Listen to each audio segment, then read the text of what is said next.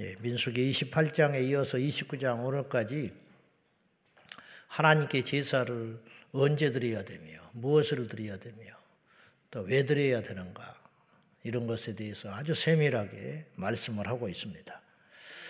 이제 어제 날마다 드리는 제사가 뭐라고 그랬어요? 상번제 하루에 2차례 보통 일이 아니겠죠. 제사장의 몫이다. 그 다음에 일주일에 한 번 드리는 제사가 안식일 제사, 그리고 매달 첫날 드리는 제사, 그것이 있었고, 그 다음에 이스라엘에는 3대 절기가 있어요. 유월절, 오순절, 장막절, 이렇게 3대 절기가 있는데 그 절기마다 다 의미가 있고 뜻이 있다라는 것이죠. 그래서 어제 이제 유월절과 오순절, 칠칠절까지 이게 반복되는 내용이에요. 새삼스러운 내용이 아니고 출애굽기부터 반복되는 출애굽기, 레위기, 민수기까지 계속 반복되는 내용입니다. 왜 반복된다고요? 중요하니까. 그리고 잊어버릴까 봐. 그리고 계속 하다 보면 건성건성 대충 할까 봐. 이게 계속 반복하는 거예요.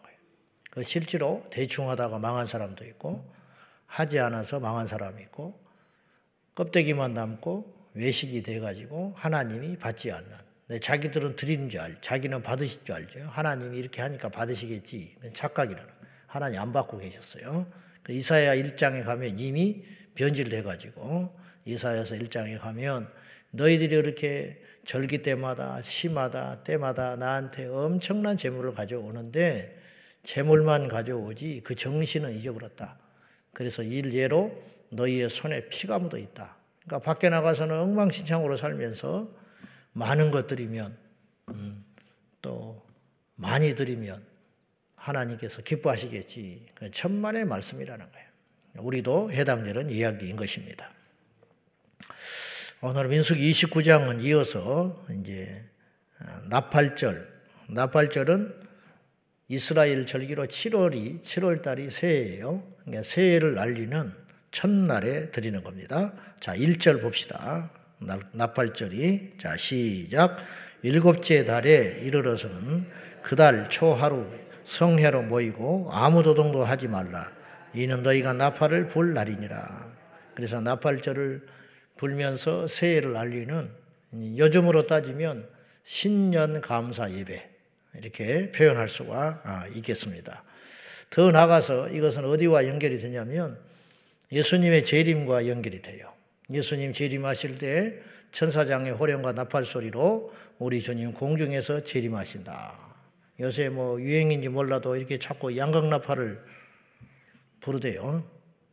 글쎄 그거는 뭐 알아서 할 일인데 그런다고 주님이 오시는가. 사람이 부른다고 오는 건 아니고 우리 주님 오실 적에 천사의 나팔소리와 호령과 함께 예수님이 오신다. 그런 의미죠. 그래서 이것은 그렇게 연결을 할 수도 있다라는 것입니다. 자, 그 다음에 두 번째 7월 달에 중요한 절기가 그러니까 3번 있는 거예요. 7월 1일 날은 나팔절, 7월 10일 날은 대속제일입니다. 자, 7절 봅시다. 7절 다 같이 시작. 7째 달 열흘 날에는 너희가 성회로 모일 것이요 너희의 심령을 괴롭게 하며 아무 일도 하지 말 것이니라. 7째 달 열흘 7월 10일 날은 전체로 모이라는 거예요. 성회, 거룩한 회로 모이는데 그날 뭐를 하느냐? 너희의 심령을 괴롭게 하며 아무 일도 하지 말 것이니라. 뭐냐? 회개하라. 회개. 그러니까 대제사장은 대속제 제사를 드리고 지성소에 들어가서 생명을 걸고 제사를 드리는 거예요. 그래서 누차 말했지만 대제사장이 1년에 한 번 허용된 지성소 출입이 있는데 이날인데 들어가서 본인이 독주를 했다든지 정결하지 못한 자세와 매무새를 가지고 들어가면 제사장이 그 자리에서 죽었어요. 그래서 그의 제사장 예복 겉옷 바닥에는 방울을 달게 돼 있었어요. 그래서 방울 소리가 나면 성소에 있는 다른 제사장들이 성소는 제사장이 출입이 되고 마당은 유대인들이 출입이 되고 마당 바깥에는 이방인의 뜰이 있었으니까 성막 안에는 이방들이 못 들어가요. 그래서 이제 마당까지는 들어가지요. 제사를 위해서. 그리고 마당에는 뭐가 있냐. 번제를 드릴 수 있는 쉽게 말하면 화로가 있었어요. 불판. 거기서 이스라엘 백성들이 화제를 하나님께 드리고 그 실내에서는 불을 피울 수 없으니까. 그리고 밖에 물두멍이 있습니다. 제사장들이 성소에 들어갈 적에 손을 씻고 성소에 들어가는 거예요. 그 다음에 성소까지는 출입이 되지만 성소에는 왜 성소는 들어가야 되냐면 이스라엘을 상징하는 12덩어리 떡을 일주일에 한 번씩 안식일마다 바꿔줘야 되고 그 다음에 등잔에 불이 꺼지지 않도록 매일 출입해서 제사장들이 감람유가 떨어져서 등불이 꺼지면 큰 실체가 나는 거예요. 그거는 죽는 거예요. 그러니까 제사장의 임무는 성전의 등이 꺼지지 않게 하라. 오늘날도 영적으로는 유효한 거예요. 그래서 이 땅의 사역자들이 성전을 가까이 하고 교회를 가까이 해야지 밖에 싸돌아다니면 교회 망하는 것이고 양들은 피폐해서 말라 죽어가는 거예요. 그러니까 조금 뭐가 된다고 그렇게 싸돌아다니면 안 되는 거죠. 뭐 나도 남한테 막 이런 말 할 자격은 없지만은 어쨌든 그렇습니다. 그래서 항상 제사장의 그 마음의 중심은 어디가 있냐? 성소에 있는 거예요. 밖에서 제사장도 결혼을 하지요. 아론의 후손으로 결혼하는 겁니다. 그러니까 그 자손이 생겨서 또 이어서 제사장 역할을 하고 그러니까 그렇게 하되 아내도 있고 그러나 세상의 일을 하면 안 돼요. 그러나 가정도 돌봐야 하겠지요. 때로는 뭐 부부싸움도 하겠지. 자식 때문에 속도 썩겠지요. 엘리 제사장처럼. 그러나 그 중심은 공과 사는 구분해가지고 항상 마음이 어디에 있어야 돼요? 성소에 있어야 한다네요. 성소는 그리스도의 몸이고 구약에는 하나님의 집이에요. 그러니까 하나님의 마음속에 있어야 그래야 이게 안 잊어버리는 거죠. 그래서 근데 이제 대제사장은 7월 10일 날 그 지성소에 들어가서 이스라엘의 모든 죄를 속량하는 제사를 하나님께 드림으로 속된 말로 하나님께서 이스라엘 백성들의 죄를 퉁치는 거예요. 그래 너희들이 온전하지 않고 또 아는 죄라야 회개를 하지만 모르고 짓는 죄는 얼마나 더 많았겠냐. 그것을 내가 이렇게 정리하자. 그리고 새해 첫 이 달에 7월 10일 날 대속죄를 함으로 너희들의 죄를 사하노라 이렇게 선언하는 거예요. 엄청난 축복의 절기죠. 엄청난 축복의 절기.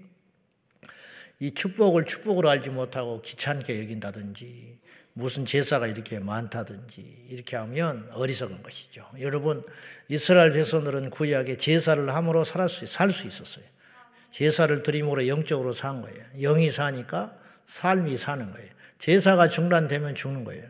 우리에게 예배가 있기 때문에 우리 영이 사는 거예요. 예배를 통해서 하나님 만나고 예배를 통해서 회개 제사를 드리게 되고 예배를 통해서 영적으로 공급을 받고 이런 일들을 통해서 우리 영이 살아남으로 우리 혼이 살고 혼이 사니까 마음이 살고 마음이 사니까 우리 삶이 살아나게 되는 줄로 믿습니다.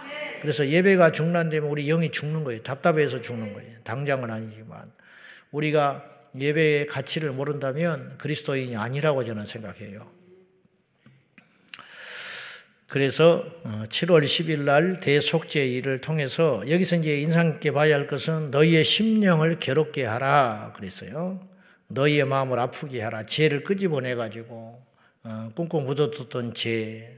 회개라는 것이 유쾌한 일이 아니에요. 속죄 제사를 드린다는 것이 보통 번잡한 일이 아니에요. 속죄 제사를 드릴 적에 양도 좋고 소도 좋고 비둘기도 좋은데 흠이 없어야 된다. 이 원칙이죠. 가난한 자는 비둘기도 능력이 조금 되는 사람은 잡으러 다닐 여력이 안 되면 시장에 가서 사라. 그래서 파는 비둘기를 사다가 드려도 돼요.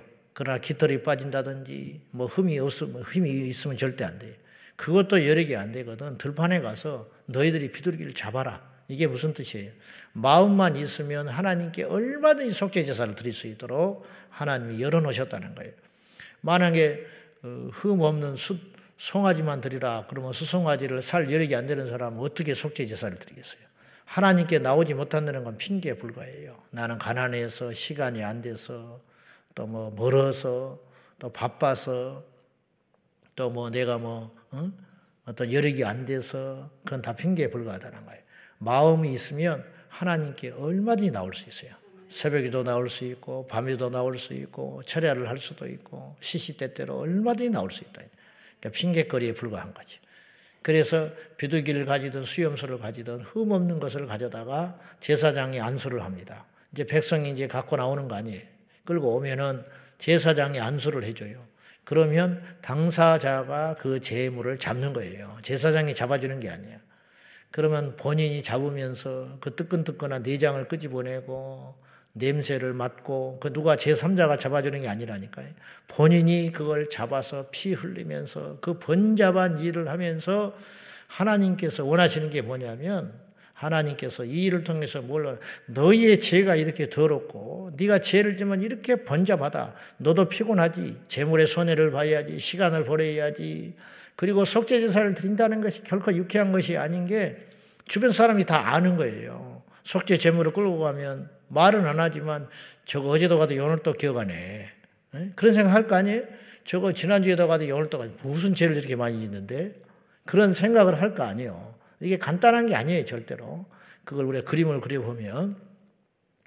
그러니 이게 보통 일이 아니므로, 그렇게 함으로 무엇을 하나님께서 요구하시냐면, 죄는 이렇게 네 인생에 있어서 힘들고 고난을 겪게 하는 것이고 고통스러운 것이니까 그만하거라.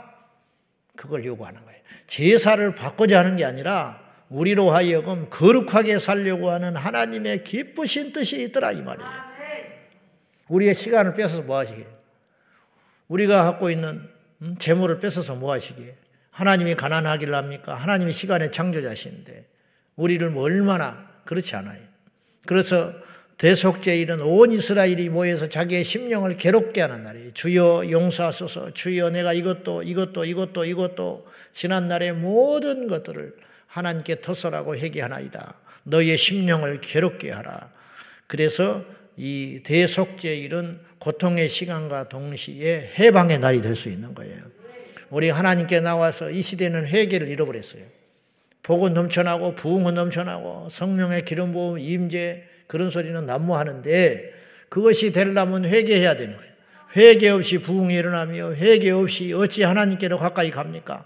우리가 제일 먼저 해야 할 일은 열심과 열정이 아니라 하나님 앞에 철저히 회개하는 것이 우리가 먼저 해야 할 일이라는 걸 잊지 말아야 할 것입니다. 그리고 나서 이제 15일째는 7월 15일 날은 장막절이 일주일간 시작됩니다. 12절 보시죠. 자, 12절 다 같이 시작. 7째 달 15째 날에는 너희가 성회로 모일 것이요 아무 일도 하지 말 것이며 이래 동안 여호와 앞에 절기를 지킬 것이라. 근데 이게 절기 때마다 똑같은 말이 들어오는 게 있어요. 아무 일도 하지 마라. 그건 그냥 시라는 말이 아니라 어떤 일보다 이 일이 우선하다. 괜히 다른 엉뚱한 일 하다가 이걸 소홀히 해서는 안 된다 이 말이에요. 예. 그래서 나팔절, 대속제일, 장막절 이걸 철저히 지켜라. 근데 이 장막절이 일주일이기 때문에 이것도 얼마나 꼼꼼하게 첫째 날은 이렇게 드리고 다 다르지요. 개수도 다르고 다 달라요. 둘째 날은 이렇게 드려라. 셋째 날은 이렇게 드려라. 이게 보통 일이 아닙니다. 뭐 이렇게까지 하실 필요가 있는가 할까 여겨지지만 하나님께서는 이렇게 철저히 명령하시고, 그 다음에 7일이 끝난 다음에 장막절 7일이 끝난 후에 8째 날에 다시 장엄한 대회로 모여서 아무 일도 하지 말고 번제로 흠없는 제물들을 여호와께 드림으로 장막절이 끝나는 거예요. 이 장막절은 예수님 당시까지 계속 이어지고 있었어요. 그러니까 절기를 이스라엘 백성들이 안 지키는 건 아니라니까요. 지키는데 정신은 잃어버렸다. 정신. 타락한 거예요. 지금 안상홍 하나님 어머니 교회 거기서 그 뭐 유월절, 나팔절 이런 것을 들먹거리면서 우리 성도들을 엄청나게 미혹합니다. 그 속으면 안 돼요. 그 모든 초점은 어디로 연결되냐면 예수 그리스도께로 연결되는 거예요. 예수님이 실체입니다. 그러니까 이 시간이 없어서 우리가 다 다루지 못하지만 이런 것들이 결국은 무엇의 예표냐면 예수님과 예표가 십자가로 예표되는 것이고 구원과 예표되는 것이에요. 예수님의 재림과 예표되는 것이고 하나님의 나라와 연결이 되는 거예요. 근데 이제 실체가 왔는데도 불구하고 멍청한 것들이 그림자를 치고 허상을 쫓고 있는 거예요. 근데 그걸 또 속는 인간들도 한심한 거예요. 유월절이니 또 안식일이니 이걸 여호와의 안식일교회는 토요일 안식일을 주장하지 자기들도 못 지켜요. 내가 만나봤어요. 못 지켜. 이 세상에서 안식일을 제대로 지킬 자는 없어요. 어떻게 안식일을 그러면 아무 노동도 하지 않고 자기들이 만든 율례와 율법에 따라서 그렇게 할 자가 없어요. 그리스도 예수 안에서 이 모든 율법의 속량함을 이루시고 우리가 율법을 지켜야 하는 것이 맞지만 율법을 이 땅에 온전히 지켜낼 수 있는 자가 없기 때문에 그 율법을 통해서 우리는 뭘 깨닫냐면 나는 죄인이구나. 나는 이것이 한계구나. 나는 어쩔 수 없구나. 그러면 난 어떡하지? 예수 그리스도. 그래서 예수님이 우리에게 생명이 되어주시고 구원이 되어주시고 우리에게 해방이 되어주시고 답이 되어주시는 것이죠. 그래서 예수님이 내가 길이요 진리요 생명이라. 예수님을 놔두고 이단들의 공통점이 있는데 예수님을 무시한다는 거예요. 예수님을. 그래서 예수님을 선지자로 취급하지요. 이슬람에서도 예수님 선지자 취급해요. 유대교에서도 예수님 선지자로 취급하지요. 안식일도 마찬가지, 몰몬교도 마찬가지. 안상홍은 장길자를 하나님 어머니라고 하니까 더 말할 것도 없고 신천지인지 별천지도 이만희를 성령 보혜사라고 말하니까 말할 가치가 없는 거예요. 그러니까 성경을 잘 풀어준다, 몰랐던 걸 가르쳐준다 그게 중요한 게 아니고 예수 빠지면 이단인 거예요. 예수 없으면 망하는 거예요. 성당도 그래서 위험한 거예요. 성당도 마리아를 왜 자꾸 이야기하냐고. 예수 외에는 없어요. 예수는 하나님의 본체시오. 이 땅에 오신 육체로 오신 하나님이시오. 하나님의 아들이다. 그걸 도저히 이해할 수 없지요. 증명하셨어요. 부활하심으로 증명하셨느니라. 사도행전의 메시지는 예수께서 부활하셨다. 그는 하나님이 아들이시다. 이것만 전해도 사람들이 살아났어요. 이걸 전할 때 성령 임하셨어요. 이것을 전할 때 교회가 일어났다니까. 이걸 버리니까 망하는 거예요. 절대로 이단에 미혹되지 말고 새로운 거 가르쳐 준다고 또 내가 알지 못하는 걸 가르쳐 준다고 또 성경에 쓰여 있다고 성경은 문자로 풀 게 있고 의미로 풀 게 있고 통으로 풀어야 할 게 있고 한절 한절 풀어야 할 게 있고 앞뒤 문맥을 살펴야 할 게 많이 있는 거예요. 이단은 왜 빠지느냐 하면 앞뒤 문맥을 생략하기 때문에 이단에 빠지는 거예요. 그것만 딱 갖고 되면 갖다 대면 할 말이 없어요. 안식일을 지키지 않는 자는 죽일지니라. 봐라 왜 안식일 안 지키냐. 그렇게 말을 할 수 있죠. 그러나 안식일, 주님께서도 말씀하시기를 너희들이 안식일은 지키는데 그 정신은 버렸다. 정신이 중요해요, 정신. 그러니까 그걸 잊어버리면 안 된다는 거예요. 좀 곁길로 갔습니다만은 이렇게 세밀하게 첫날에는 이렇게 드리고 둘째 날에 이런 제물로 이렇게 드리라 이렇게 말씀하시죠. 굉장히 세밀하잖아요. 이것이 하나님의 뜻이고 하나님 마음이에요. 우리가 하나님의 일을 할 적에 절대로 대충하면 안 돼요. 그냥 은혜로 그냥 그냥 약속 잊어버리고 깜빡 잊어버렸다. 어떻게 잊어버릴 수가 있어? 제사장이 불 끄지는 깜빡 잊어버려. 오늘 안식인지를 깜빡 잊어버렸다. 아 오늘 제물을 갖고 와야 되는데 한 마리 빼먹어버렸네. 이게 제사가 성립이 됩니까? 근데 지금 현대 그리스도인들이 너무 그런 식으로 그따구로 예수를 믿는 거예요. 성례책 안 갖고 다닙니다. 덜렁덜렁하고 슬리퍼 질질 끌고 와요 예배당에. 그게 되겠어요? 구약 같으면 다 죽었어요. 목사들이요 신부만 또 못해요. 덜렁거리고 목사들이 신부를 못 따라간다는 게 뭐예요? 신부는 얼마나 엄청난 절제를 하는지 몰라요. 신부들은 성찬을 집례하는 걸 1000번, 10,000번 연습하고 한다고요. 신학 다닐 때 글 읽고 그냥 책만 보고 그냥 이렇게 오는 거예요. 못 따라가요. 경건한 맛이 없는 거야. 이건 율법이라고 치부하면 안 돼요. 오늘 하나님께서 이렇게 엄중하게 정확하게 이때 역사가 일어나는 거예요. 이것들을 지켜낼 때 주님의 일은 절대로 덜렁거리고 하는 거 아닙니다. 빼먹는 거 아닙니다. 이걸 꼭 명심하고 우리가 한 번의 예배가 인생을 바꾼다. 한 번의 제사가 인생을 바꿨잖아요. 이스라엘 백성들은. 한 번 제사 잘못되면 망하는 거예요. 그러나 한 번 제대로 제사하면 속죄 안 받고 그들의 미래가 열리는 것이지요.